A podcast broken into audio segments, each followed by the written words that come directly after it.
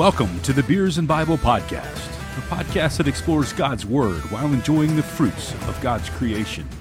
You can find us on Instagram at Beers and Bible underscore, on Facebook by searching Beers and Bible Podcast, and on Twitter at Beers and Bible P1.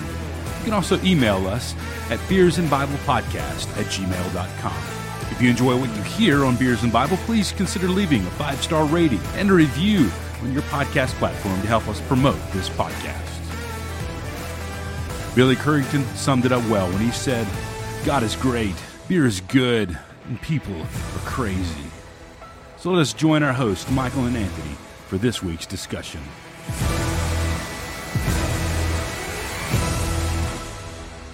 We're so glad you're back with us here for episode number 71 of the Beers and Bible podcast. I am Anthony, And I am Michael.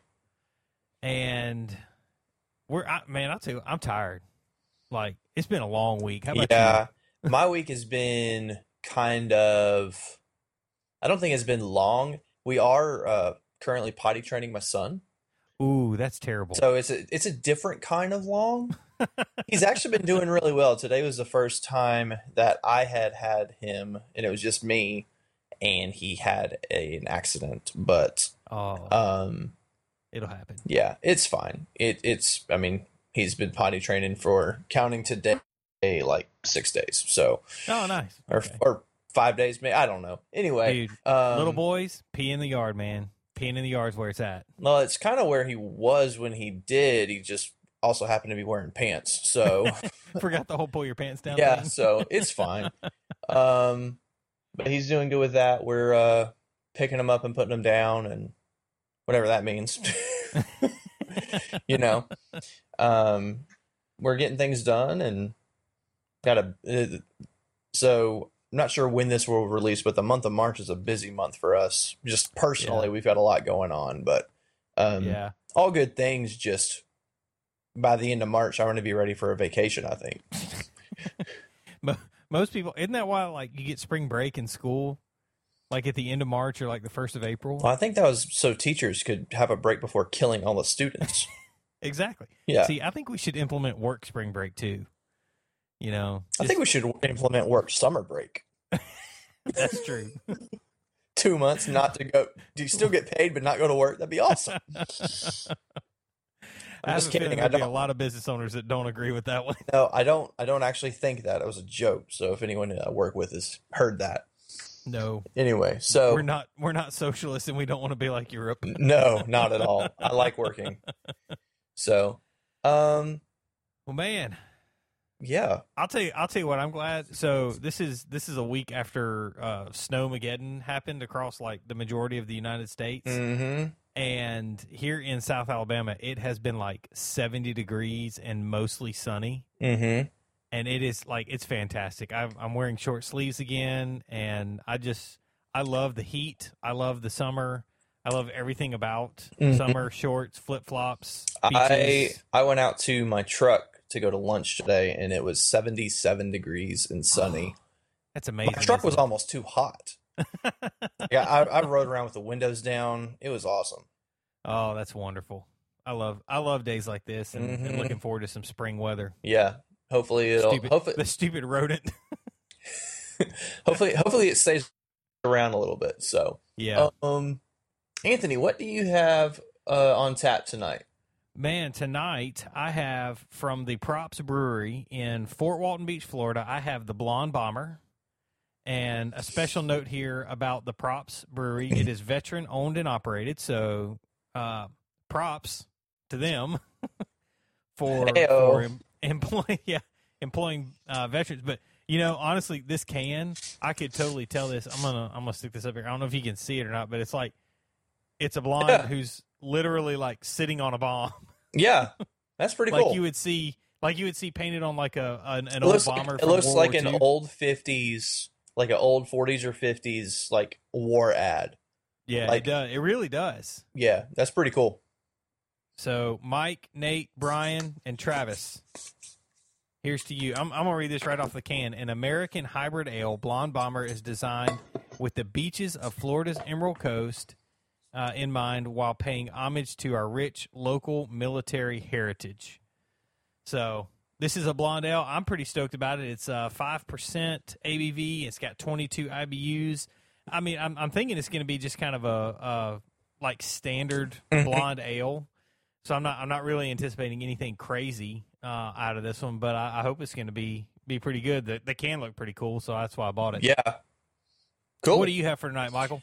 So tonight I've got from the Pontoon Brewing Company in um, this is canned in Atlanta. So um, Okay. brewed in Atlanta. I have the gingerbread murder scene. um, Dude, you're always finding the best named beers. uh, so this is actually an imperial stout. Um, the can says it's Mhm. flavored with ginger, allspice, cinnamon, clove, nutmeg, vanilla, and lactose. oh Um, man, the can you were talking about the can on yours the can of mine looks like um so it's got gingerbread men on it and they're investigating a murder scene and there's like three cop gingerbread men and one dead gingerbread man under a blanket and a crying lady gingerbread person. Um gingerbread woman. one yeah for real we got to be pc or whatever. Gosh. Um one gingerbread cop is taking her statement. One gingerbread cop is yelling at the other one who is throwing up. Um th- i mean look, look at this can. It's pretty dope. Dude. Uh, that can is really dope, and I when you sent me a picture of it earlier, I was like, dude, that is the coolest can ever. so um the uh pontoonbrewing.com it, they have a lot of cool named beers this this company i might go back to them just because Nice. of all the names, but the description on their website says every year millions of innocent gingerbread men and women are devoured by ruthless humans. These are their stories. Dun dun. oh, that's great. a little bit of SVU action in there. So um, this looks like it's going to be a Christmassy kind of thing. Um, it's got an Mhm. ABV of nine point five percent Wow. and uh, twenty eight ABUs. So um, I mean, the pictures I'm seeing on Untappd, it's all a dark. It looks like a, I mean, it's a stout, so it, it's going to be pretty strong. They're very dark, and even the foam has some color to it. And most of the time, foam doesn't have any Yeah. any kind of color, but it it's this is going to be a strong beer, but I'm hoping it's going to be good. So, but there's only one way to find out. That's true, and we should crack them open and get going on these. So here we go. In three, two, one, crack. Never get tired of that sound. Oh man, this smells pretty good. Oh my! Of course, now I'm thinking maybe the reason that this was at the store I had I went to because I went to a different store than I usually do. Um, maybe it's this is leftover from Christmas. Could have been. It's the end of February, but I mean that smells like Christmas. Gingerbread always makes me think Christmas. Mm-hmm. I mean, I can I can smell ginger, cinnamon, and clove for sure. Um, and it is dark. I don't know if you can see this here. Disregard the Budweiser on my glass, but I mean that is Dude, that is that's a for real stout right there. Mhm. So, um, I mean, it looks good, smells good. Well, there's only one way to find out if it is good. Yep. I forgot. I, Turn up. I forgot I can't see yours anymore because you're using your Stein. I s yeah, I got my my Babylon Bee Stein out again this week. So, well, Here we go. here we go. Bottoms up. I'm gonna I'm gonna do something real quick. Hang on just a second. Oh, it must be good. with my with my Babylon Bee Stein, I can fit more beer. So I'm just gonna go ahead and top my cup off here real fast. Dude, mine is pretty good too. All right. Since since mine's kind of the basic beer for this week, I wasn't able to find something crazy. I'll I'll go ahead and go. Okay. This is this is actually this is a little bit better than I was anticipating for just a just a regular old ale Mm-hmm. uh, or a blonde ale. The crispness of this one, uh, I mean, I don't know if I just got it brewed at the right time. I think I saw on the, the little thing that this was brewed and, and canned in like June. So this is about eight months old, Oh, I guess you dang. could say. Okay. Yeah.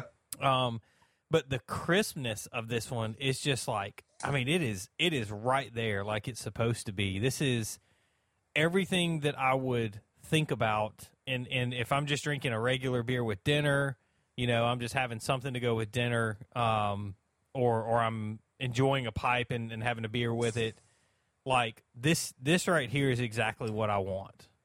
Um, the flavor is good. Um, the the balance between like the hops uh, and the bitterness is just right. It's not too bitter, but it's also not you know just kind of kind of got that stale or Mhm. or sweet flavor too much. Um, the balance is just right.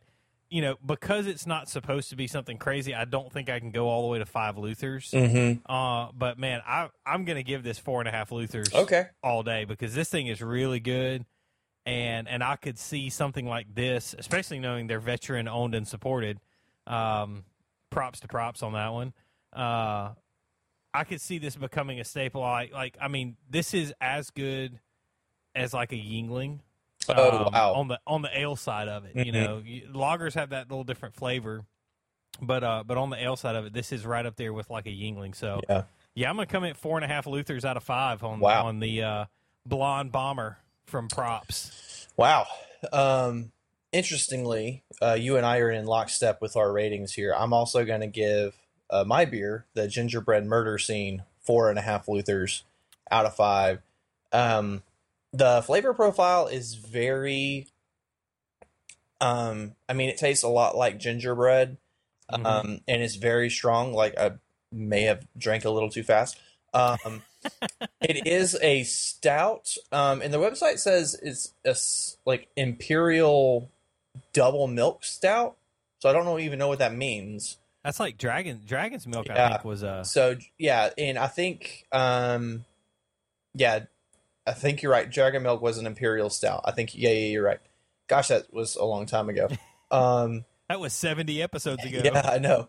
Um, but this one, it's it's a little bit better than Dragon's Milk was to me because of the gingerbread flavor. I mean, Okay. you can really the combination of the spices you can really taste, and I mean, it almost tastes exactly like gingerbread. Mhm. So it nails the flavor that it's going for.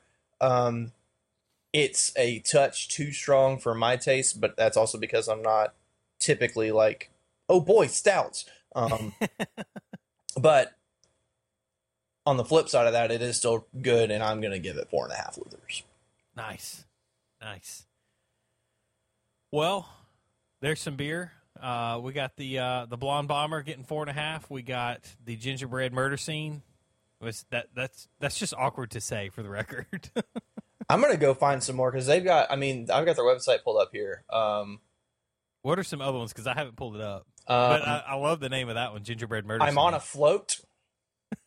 I'm on a boat. I'm on a float. Uh, honorary Girl Scout tag along cookie. oh, nice. Um, let's see here. The Mighty Banana. Um, a stout of mine. They have a lot of stouts. Um, yeah. This boy is chonky. Is a funfetti Oh boy. funfetti birthday cake stout. Takes two to mango. Down with Oh, the that one's good. down with the thickness.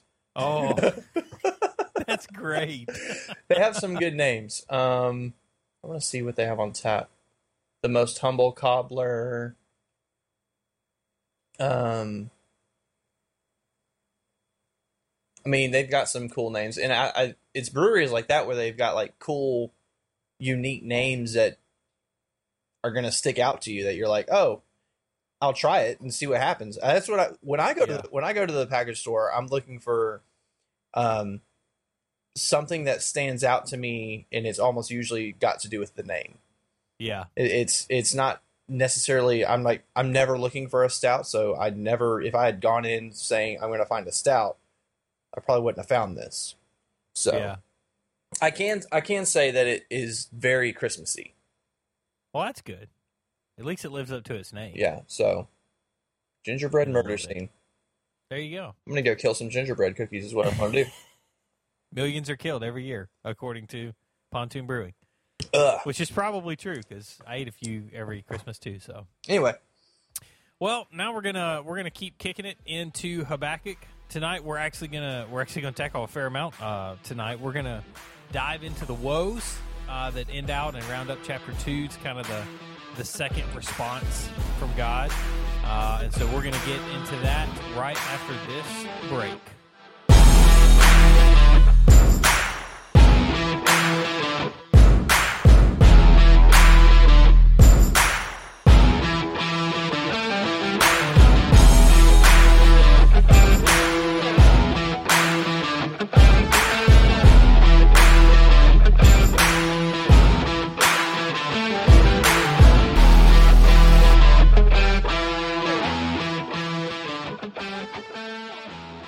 Welcome back to the Beers and Bible podcast. We hope that you have enjoyed whatever beer or whiskey or bourbon or tequila or what, I mean, really whatever. We're we're not judgy. Um, We we have actually had a request to uh, to do bourbon or whiskey or something on the podcast. So oh, we're- okay. we're, not ruling it out. We might drink some whiskey one night if we just run out of beers or something. Well, I mean, we could do whatever we want. It's our podcast. It's true. We can. So anyway, um, so last week we left off in uh, Habakkuk two. Um, we kind of talked about verse five a little bit, and t- tonight we're going to get into what Habakkuk, or what the uh, what scholars call the oracles of woe in Mhm. Habakkuk two. Um, Is that, And- is that isn't that like the dance move that the kids are doing these days? uh, I think the that whoa. I don't know. I'm not a kid, so I don't really know. Did I just say the dance moves that the kids are doing? Yeah, you've officially become my dad. so congratulations. Oh Um, so these uh, oracles of woe, um, the book that we're using, this um, exalting Jesus um, Christ centered exposition. exposition, yeah, Exalting Jesus in in all the the book. books. Yeah. So that thing. Um, it's they have a quote in here from this guy named Anderson that says the set of five woe oracles constitutes the speech to be delivered by the reciter from the vision written on the tablets, and that the five oracles share the common theme of divine judgment on Babylon for all of its deeds. So what we're going to focus on tonight is God is going to use Babylon to discipline Judah, but Babylon is still going to get what they have coming to them. Um, and it's really what we what we're t- going to talk about tonight in verses 6 through 20 is God telling Habakkuk, yes, uh, Babylon is going to be used as an instrument of discipline, but that doesn't get them off the hook for all the evil that they've done up to this point. Yeah, and and I mean, realistically, this this section, even though it it it almost seems like it doesn't fit in the book, like it's kind of like this asterisk, uh, this thing over here, and then it kind of comes back. Um, but this section, though it kind of seems extra or on the sides, it really is an integral part of of God answering the question that Habakkuk has, which you know the question is how can God use wicked Babylon to punish Judah? Mm-hmm. You know, that's that's that's what we've talked about for the last couple weeks, and so it's it's got this this central theme of using evil, uh, almost in in a sense ordaining evil to bring about justice Right. and and that's so hard for especially Christians to think about, and it's so hard from a from a Christian apologetic standpoint. You know, that's that's one of the biggest struggles that we have as Christians is answering the question why do you know why does God allow bad things to happen? Mm-hmm. You know, and and a lot of times it is about judgment, but ultimately in the end it's about perfect justice. Yeah. It's it's always about you know, it's always about God's glory, no matter what. Yeah, Um, even when it, it's something that our finite understanding of God sees as evil or sees as uh, not beneficial to either us or people group or whatever, what have you. hmm ultimately anything that anyone goes through is always for the glory of God. And we as believers need to learn to trust that God is always pursuing his glory. Yes, even even when bad things are happening. Yeah I think Yeah. about like think of the like the worst thing that's happened in America in the last 30 years, which I I mean, depending on what side of the aisle you're on, you could have a different answer.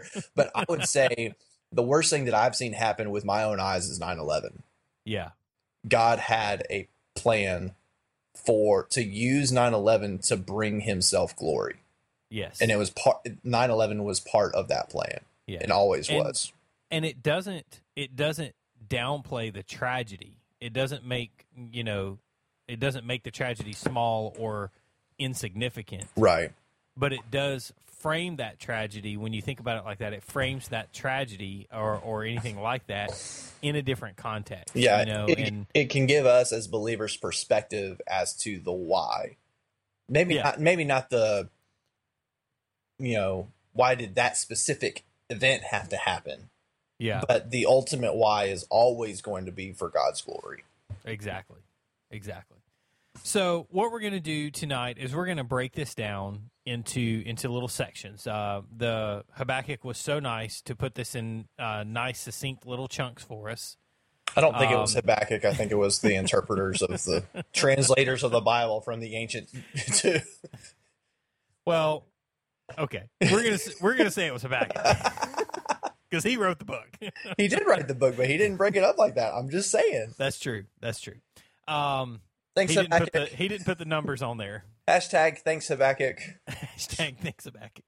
Um, but but he does give us five specific woes in, Mhm. in this section, um, and and we're gonna look at each one. What we're gonna do is we're just gonna kind of read that section, then talk about that section, and then Yeah. and just move through each one of these because um, something that each one of these does is it really kind of like you you lay one down and then you build another one on top of it, and then you add another one on top. And so these are these are like stacking bricks here Yeah. um, is what is really what's going on. And then I'm, I'm going to go ahead and give away the ending. The last one, the last brick that we're going to talk about is the brick of idolatry or the woe of idolatry. And so it's it's that's almost like the capstone. It's the top, and it's you know it's where we find uh, as as human beings who are flawed and sinful. Idolatry is where we actually find our, our greatest struggle because we want to make idols out of everything. And so, but we're going to get to that. But we're going to start, uh, and and I'll just I'll pick up and I'm going to read verses six through eight, which is the very first woe, uh, and then we're just going to talk about each one of these as we go along. So if you're following with us, I'm going to start chapter two, verse six. It says. Shall not all these take up their taunt against him with scoffing and riddles for him, and say, Woe to him who heaps up what is not his own, for how long, and loads himself with pledges? Will not your debtors suddenly arise, and those who awake, who will make you tremble? Then you will be spoil for them, because you have plundered many nations, and the remnant of all the peoples shall plunder you. For the blood of man and violence to the earth, to cities, and to all who dwell in them. That's not real nice stuff going no, on right not there. at all. Um, yeah, that's.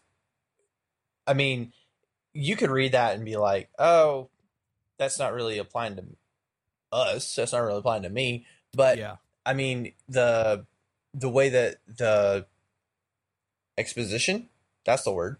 that's the word. yeah, the way that that describes this section is that the plunderer will be plundered.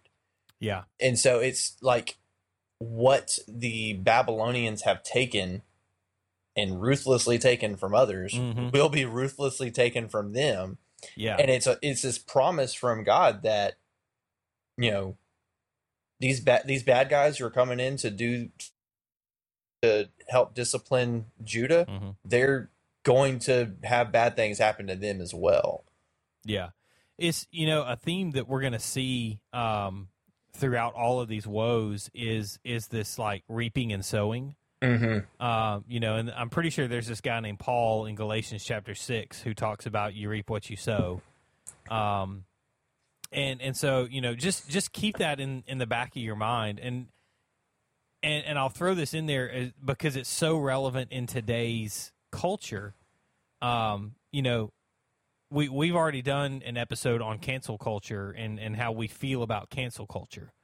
Um, but I just you know it, as an encouragement to Christians, I want to say, you know, just because we are are I'm I'm not going to say persecuted. I you know, I don't believe we're being persecuted right now, but we are to some extent in the greater society being marginalized. Mm-hmm. Okay? Um but but what we're also seeing is that the people who are doing the marginalization are the ones who are fixing to be marginalized themselves. Right. You know, uh, I, I I've said this before. I don't know if I've said it on here, but you know, a revolution when you when you support the revolution, eventually the revolution will run you over. Um, that's just that's Yeah. just kind of the way revolutions go Mm-hmm. You know because eventually you're going to get to a point where you're going to go man this this isn't exactly what i signed up for uh, i'm gonna i'm i'm gonna have to disagree and then all of a sudden the revolution is going to trample you and leave you Mhm. underfoot Yeah. you know and because they didn't need you they just want they they used you to to propel their own agenda and their own message Yeah.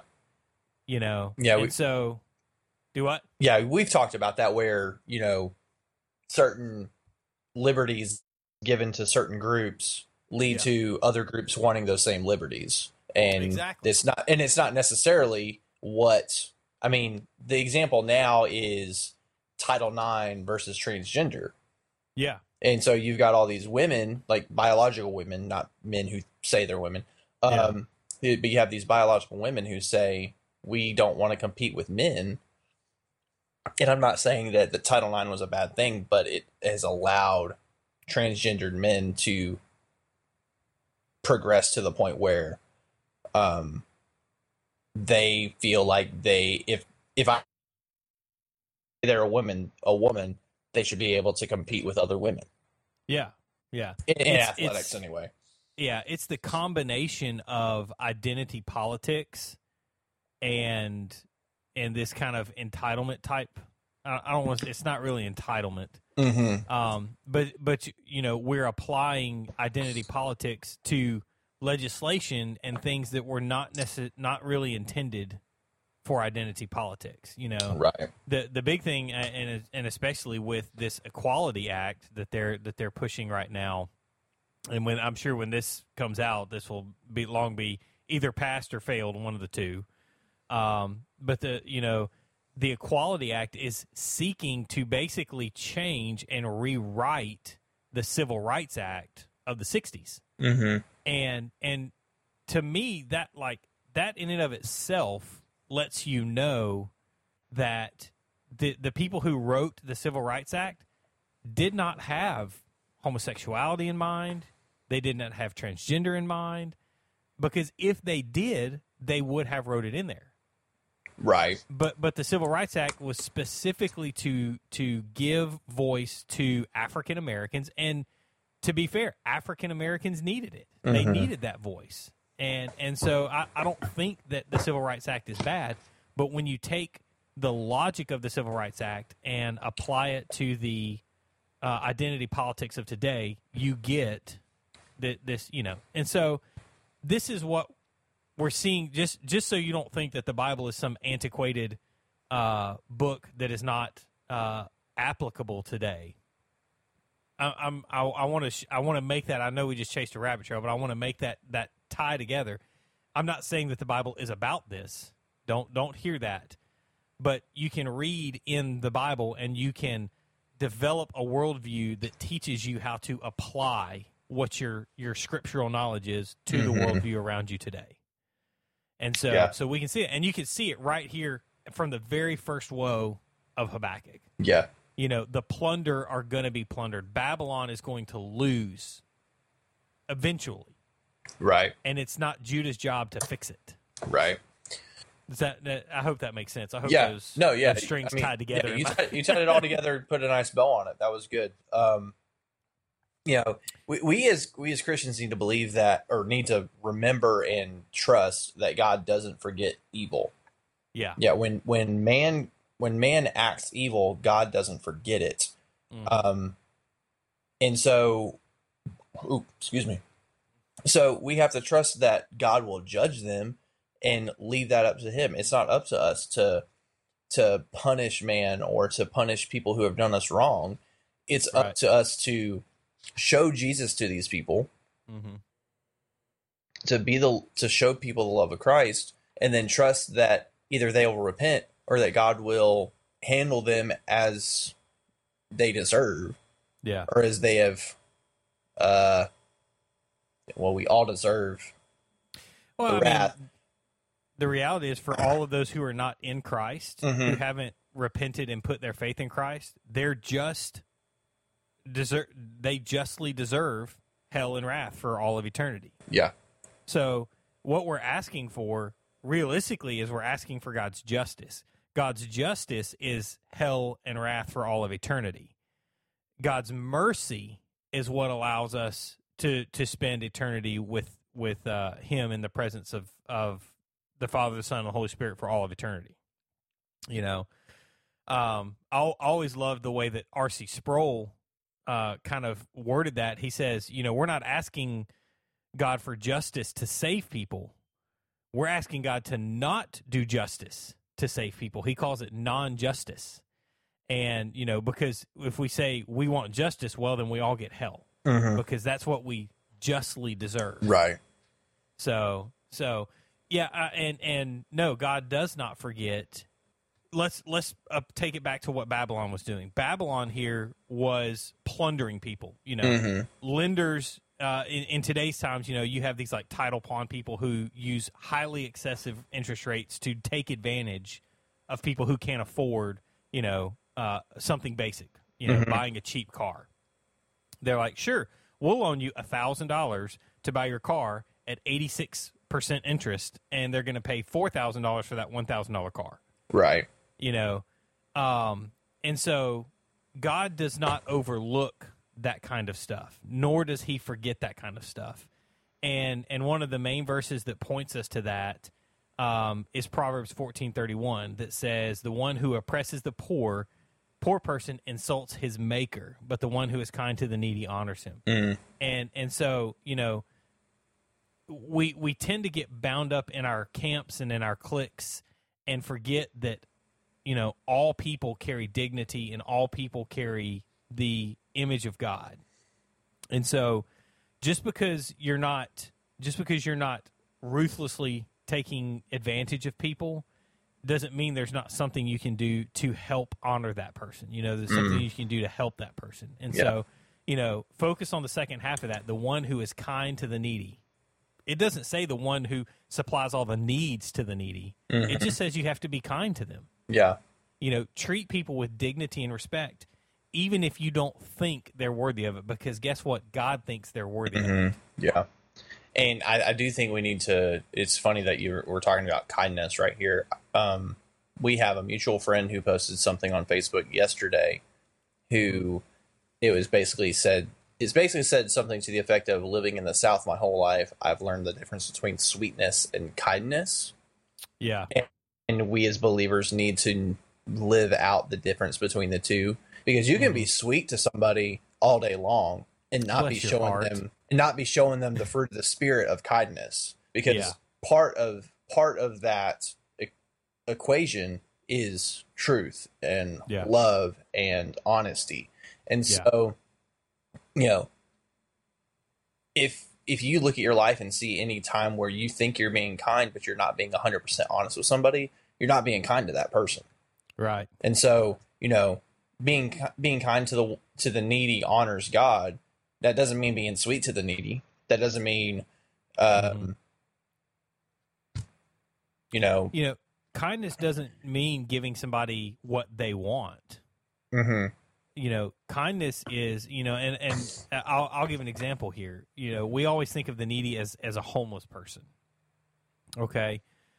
Kindness does not necessarily mean giving that homeless person cash.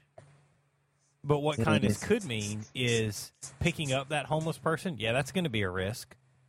Uh, but taking that homeless person to get a bite to eat to get some food in their stomach and then maybe dropping them off at a shelter for the night so that they have a place to sleep for a night. mhm. And and you know, kindness can be something as simple as that. Kindness Yeah. can be it doesn't have to be, you know, you buying a house for somebody. That's Yeah. you know, there's there's no rule that says it has to be a grandiose gesture Yeah. But there there are people who can do that, and that is great for them. But not Yeah. everyone is able to do that. And kindness, your act of kindness isn't going to look the same as everyone Yeah. else's act of kindness. Or if you can't do all of that, maybe kindness is just going to the gas station and buying some food and giving to that homeless person. Mhm. Or, you know, Yeah.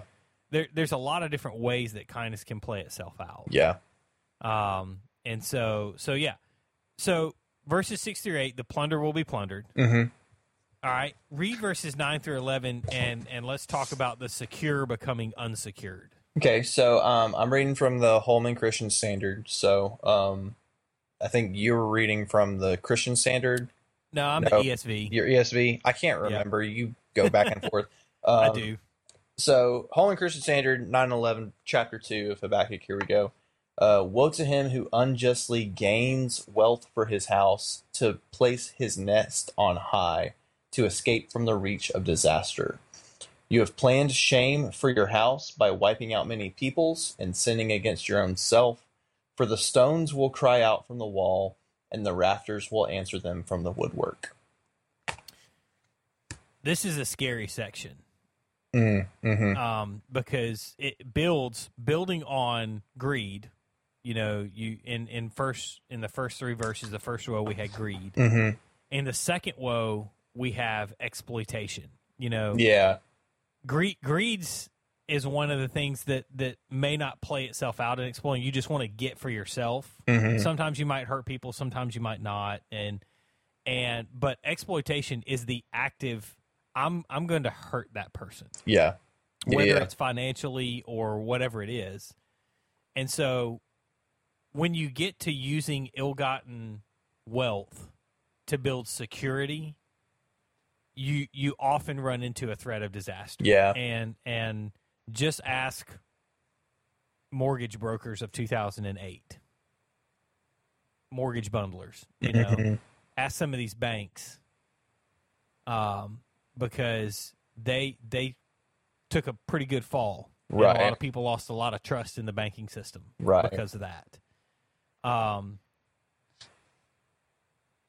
but it's you know it, it it takes the first one to the next level, hmm and it takes greed and and usually greed taken to the next level leads to exploitation. Yeah.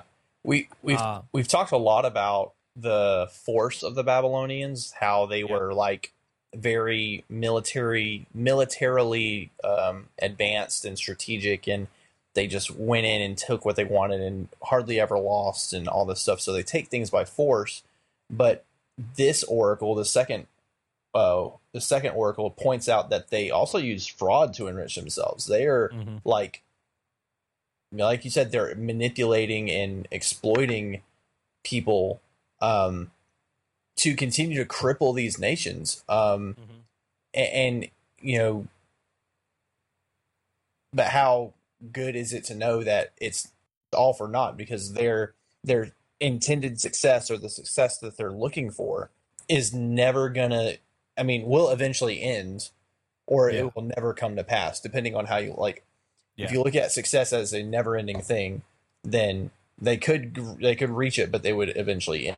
um any secure you know any security they seize up will be temporary um Mhm.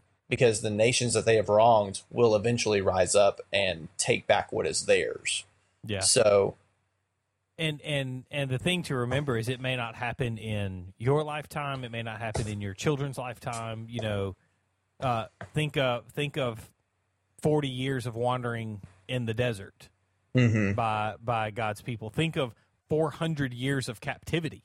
Mm-hmm. you know um, that that's that's generations and generations of captivity for people. Right.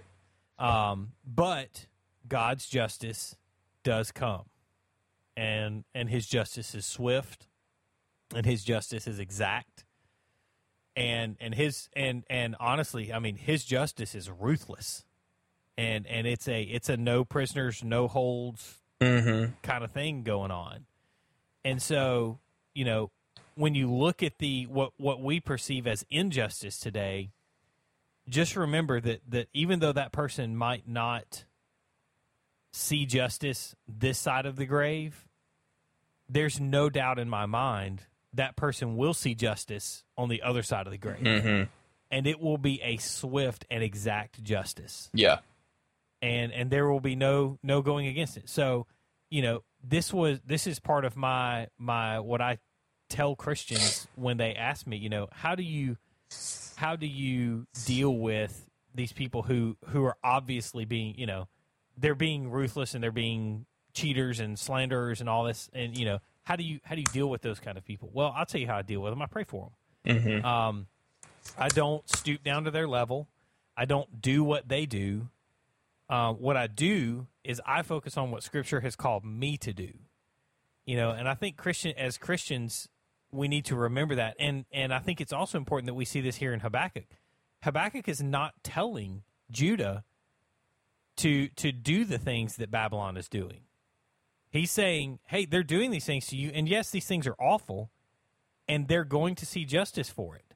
And so it's it's it's kind of like this guy in the New Testament that said, "When somebody slaps you on one cheek, you turn the other cheek." That was Jesus, right? Oh yeah, that's right. That was Jesus. He That keeps. that guy. I, I think it's interesting in you know this isn't in our notes anywhere, but I think it's interesting how he, you know he's all throughout the Old Testament, but here in Habakkuk, Jesus keeps coming up. Yeah. He, he's come up a few times in our discussions the last few weeks, and it's Mhm. just you know it's a reminding me that the Bible is coherent and um uh unified in its message and the Mhm. person of Jesus that we know from the New Testament is very present in the Old Testament. Yes, he is. So, and Meh. and we we see that we we see that coming in in uh, in verse eleven, because verse eleven is essentially a you know if these walls could talk, mhm. you know it says it says the the stone walls will cry out and the wood will say, you know, um, and and and I, I kind of wrote a note in in my Bible here. It says, you know, I wrote it out to the side of this it just says cancel culture. You know, there are things that we don't know about cancel culture, and there and we probably shouldn't know them. But rest assured that one day the stone and the wood are going to cry out, and that day is going to come when those who participated in something like that Mhm. stand before God and have to give a reason for what they did. And they won't have anything because all of the earthly stuff will have melted away at that point. Right. They will have nothing left. They will be laid bare. And so, if you have no other hope, hold on to that hope. You know, number one, that yes, exact justice will happen. And number two, that exact justice is not your job to dispense right. as a Christian as a Christian believer. Because the walls will talk and justice will be served. And and when you get to that, you see how what people think they're building these empires of security here on earth and how immediately unsecure those empires become when the earth is stripped away. When they're laid bare to themselves and they have to stand before a holy God and explain or attempt to explain what they did with their life and the best their best thing is well you know i i i i got nothing Mhm. you know that's the best they can come up with Yeah. so that's the Mhm. second woe uh let's move on to the third woe in verses 12 through 14 so i'm going to read 12 through 14 and it says woe to him who builds a town with blood and founds a city on iniquity behold it is not from the lord of hosts that people labor merely for fire and that nations weary themselves for nothing for the earth will be filled with the knowledge of the glory of God as the waters cover the sea. Mm. Now, the, there's a there's a shift right here in these woes where he kind of he kind of starts talking about this is what's coming, you know, and and in Scripture uh, we call this the already not yet tension, um, specifically in the New Testament because when when Christ came, died, was buried, and resurrected, that that sealed the deal. It was done. It's already finished. But what we haven't seen is the full consummation because we still live in a world that is broken and stained and marred by sin. And so we haven't we have not yet seen the full realization of of the coming of Christ. And that and we're going to see that at the second coming. Mm-hmm. Okay? So that's this already not yet tension. And and in these verses again it, it it's building again in, on on the next one. So we had greed, we have exploitation, and now we have these people are building cities. They're building their own culture. Mm-hmm. Do you, do you see where we're going with this? They're building their own culture. They're building something in their own likeness, what they want it to Mm. be. You know, Romans 1 talks about this and it says that they rebelled against what was in their nature and they went contrary to their nature. Um, and so if we're given the nature of God, if we're given the image of God, we're our tendency is to go against that. Right. And that's what Babylon is doing. You following with me? It, it, Yeah. it gets really heavy right in here. Yeah, yeah, yeah. I, I, I'm with you. I was, I was just waiting for you to keep going. I guess. Um, no.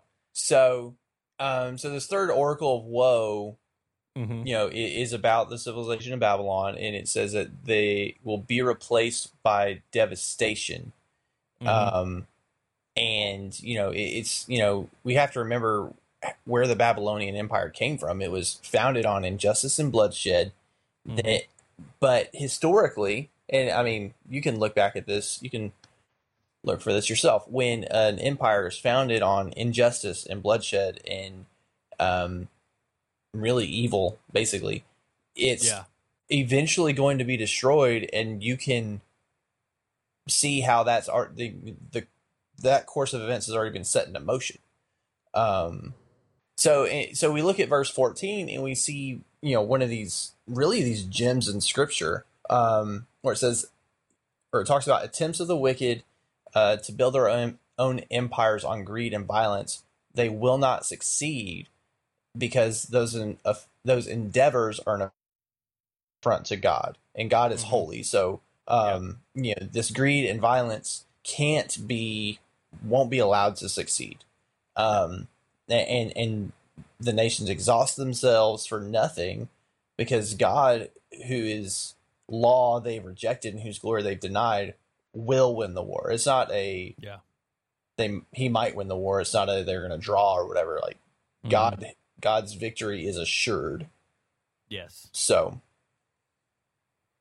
In the words of Star Wars, resistance is futile. Is that from Star Wars? I I'm sure it is. They've only got 38 movies. Um, That's true. Whatever you build here on earth, and and you know, this is part of the reason that that as Christians we have to be very leery, I guess, of of too much wealth. You know, Americans. It's I, I realize as an American, me saying this is is kind of dumb, um, because we are the richest country in the world.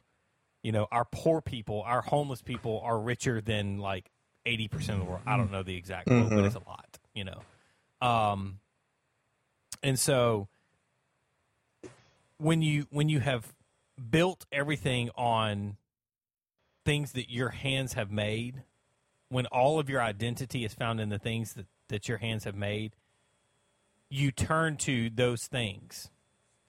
And this again, this is all building up to idolatry. What they're getting to is idolatry. We started something as simple as greed. mhm. Greed turns into exploitation. Exploitation turns into I can build something better myself. I can do it better. I can build this city better myself. And then that pushes us into the the fourth thing, the fourth woe, which is look at this thing that I made. You know, you you point to your you point to your own glory. Um, read verses fifteen through seventeen, or did you read twelve through fourteen? No, you read 12 through No, 14. I read 12. So yeah, read 15 through 17. Um, and, and this this is going to, especially for our podcast, this is going to take a glorious turn for us. yeah. So, uh, 15 through 17. Um, Woe to him who gives his neighbors drink, pouring out your wrath and even making them drunk in order to look at their nakedness. You will be filled with disgrace instead of glory. You also drink and expose your uncircumcision. The cup in the Lord's right hand will come around to you, and under disgrace will cover your glory. For your violence against Lebanon will overwhelm you. The destruction of animals will terrify you because of human bloodshed and violence against cities, against lands, cities, and all who live in them. Obviously, if you drink, you are going to hell. Obviously. Yeah, I'm pretty sure it's not about alcohol. I think um, the the book makes a good point that uh, alcohol is a metaphor here. so, um, no lies, all lies. The Bible says what it means and means what it says. It's obviously about alcohol. Uh, As hang on, I got to get another sip of my beer. Exactly. Um, no, it, you know, Babylon has made the nations it's plundered drink from this metaphorical cup of anger. Yeah. And, and, and you talk, we, we say drunkenness here. It shows the hideousness of Babylon's aggression against the uh, the people it's taken over. Mm-hmm. Um, I mean, it really is a powerful metaphor for for what they have done versus what you know how, how the people they've taken over are uh, Yeah. Are seeing it.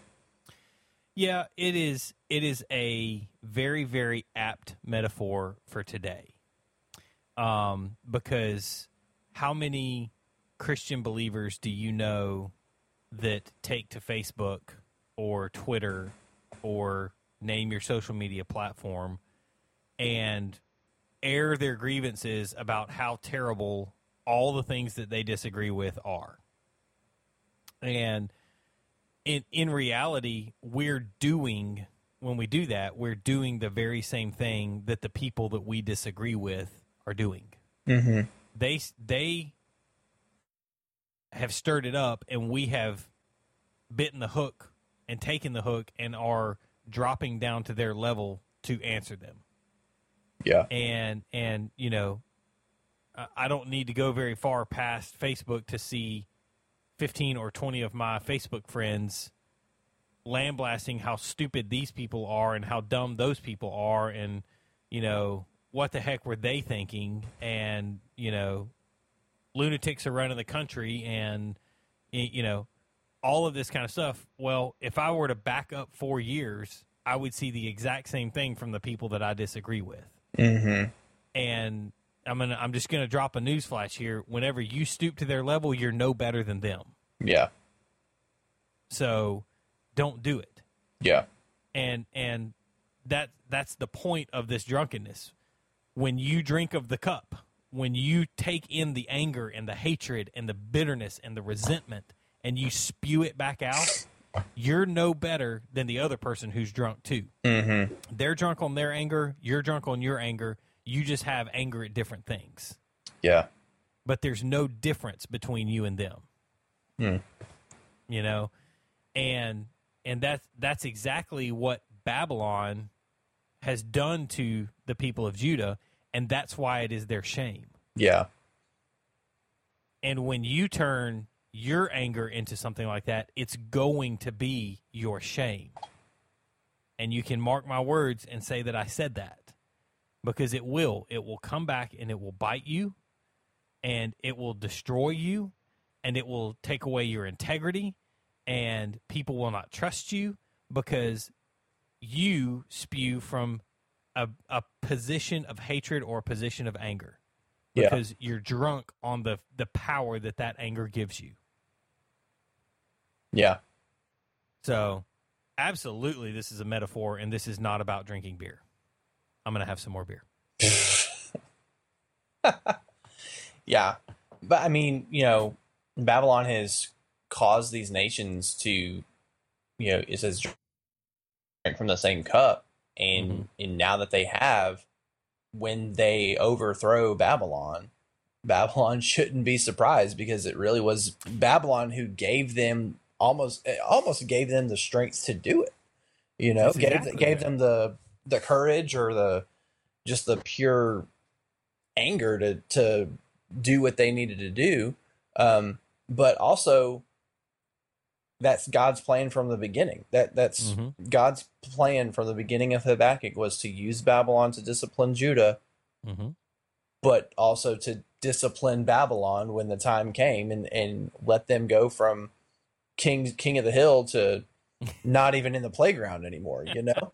so Sorry, when you say King of the Hill, I my know, mind I know, went to I know, Hill. I know. Stop.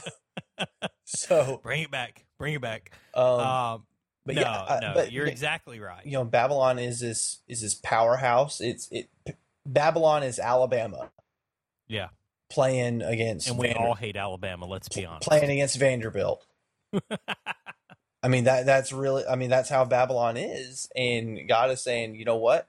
At some point in the future, everyone's going to team up and beat Alabama at the same all at once." it might take everybody. One day we're gonna have the All Stars versus Alabama, and Alabama's gonna lose. so, I mean, I mean that's the meta that's the easiest met the yeah, metaphor I can come up with for that. Yeah. So, Yeah. It, it it will happen and that's why Christians need to constantly be in check of their their attitude, their tone, their rhetoric mhm. um because if you don't it is so easy to become the very thing that you despise. And I said it earlier in tonight's episode. Eventually the revolution that you cheer for will run you over and leave you in the dust. You know, it will do that. And that that is exactly what happens. What you glory in, man, look at me championing this great cause. I'm championing this and it's wonderful.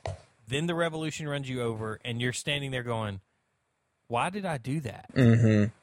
You know, I, that's why I think it's important to be very, very careful about the things that we choose to champion. You know, and and and I'm not I'm not going to get into celebrity culture right now, but j- we just need to be more careful. Mhm. And so, Mhm, mhm. with that, we will move on to the fifth oracle, which is which is kind of the pinnacle. It's the it's the apex of where we've been going tonight, and this is going to be about idolatry. Uh, and so I'm going to read verses 18 through 20, um, and and Habakkuk is he's about to throw it down. So get ready for this. Oh, he hasn't been Um, throwing it down yet? He he has, but it's it's like when you when you're playing cards and you get to the last card and you just like slam it down on the table. That's exactly what Habakkuk is about to do right now. It's like playing So- Uno with a uh, yes.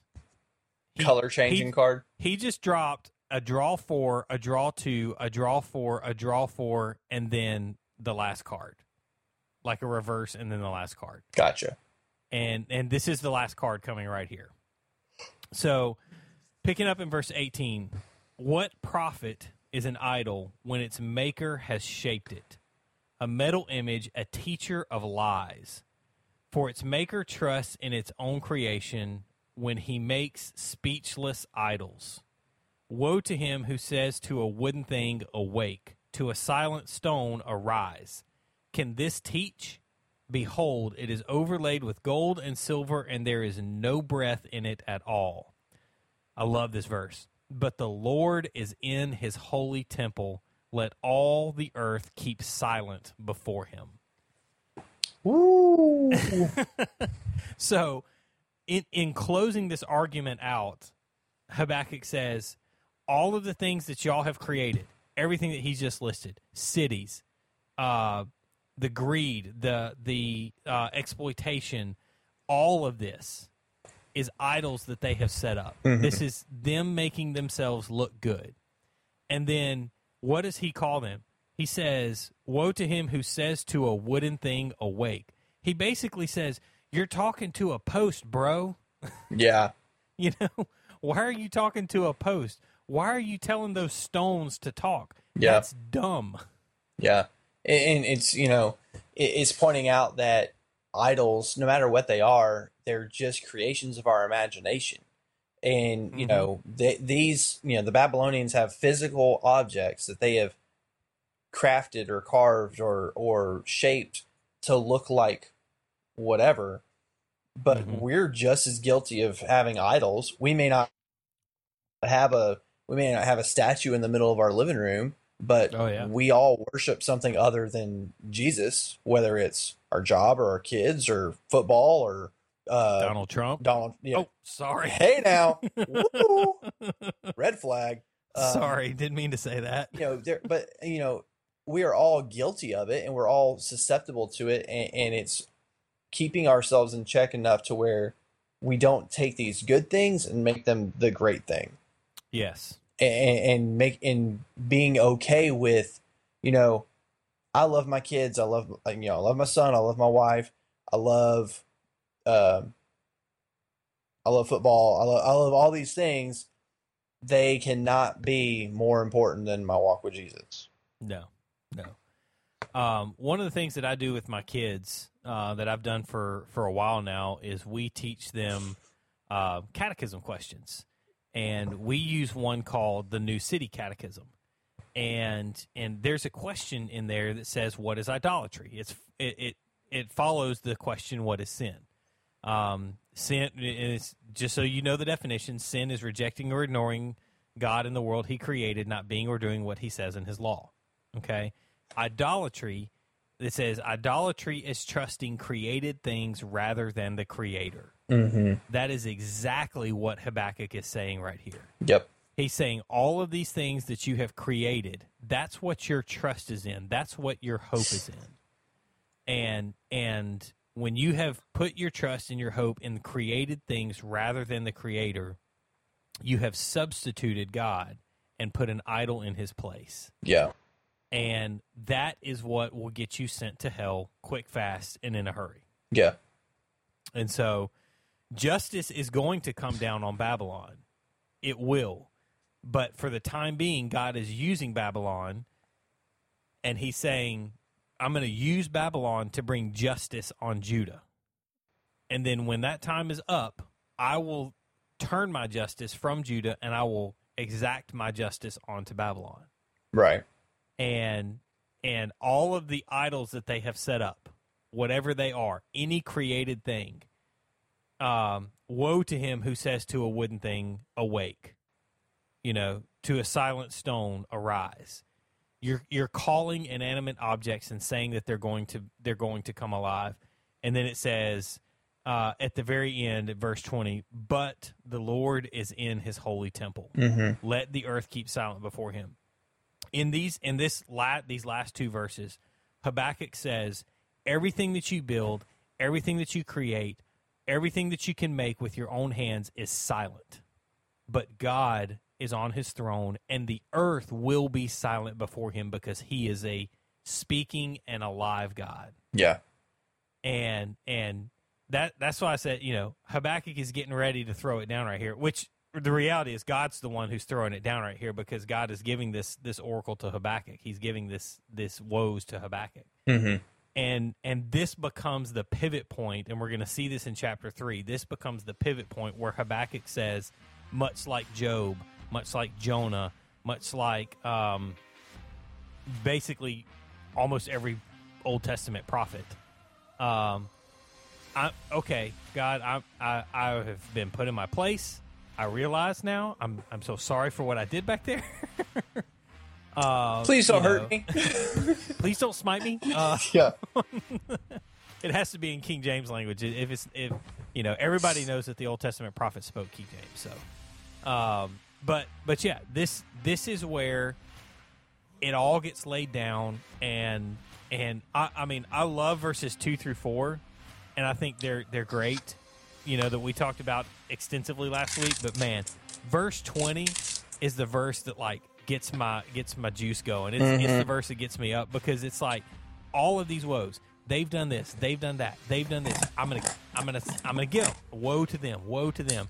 And then at the end of all of this, he says, "But the Lord is in His holy temple." It's like none of this that that Babylon has done amounts to anything because God is still in His temple, and He's going to silence the earth before Him. yeah Period. End of story. yeah he, he will act to fulfill his purpose at the appointed time that only he knows Didn't we already talk about that? Uh, of um? I'm sure we did. So, um, but yeah, that's a. I mean, there for a while, I wasn't sure if we were going to get through all that tonight. It, it was a lot tonight. It really Yeah. was. We we we only rabbit trailed once or twice, a little bit at the beginning, at the in the middle, and the end. But man, this like I'm telling y'all, we, we when we started, I've said this before. When we started this, we are like, oh, we'll do Habakkuk in like three episodes and we'll be done. I think it's like the fifth episode that we've been doing Habakkuk. 67, 68, 69, 70. No, this is the this is the fifth episode. And we've got probably two more. At least two more, maybe three. We'll see. Um, but yeah, there is uh, there's some woe discussion, and and we hope that was beneficial. And we'd love to hear your thoughts. We'd love to hear your feedback on that. And if they have thoughts and feedback, Michael, where would they give us such thoughts and feedback? If you want to reach out to us, you can find us on Instagram at beers and Bible underscore. You can find us on Twitter at beers and Bible P1. You can find us on Facebook by searching Beers and Bible Podcast. And you can also email us at beers and Bible podcast at gmail.com. Boom. Roasted. There it is. Boom roasted. Thanks, Michael Scott. Slash Wayne Gretzky. Uh, so until next week, man, we want you to enjoy some uh, some cold beer. Go out and find a uh, a blonde bomber from Props or a Gingerbread murder scene. that still sounds funny. Anyway, It's amazing. um, it's amazing. So go find one of those two and drink them, and let us know what you think about them. Let us know if uh, they're worth four and a half Luthers because that's what we gave them. yep. Um, but until next week, we will see you later. Peace out.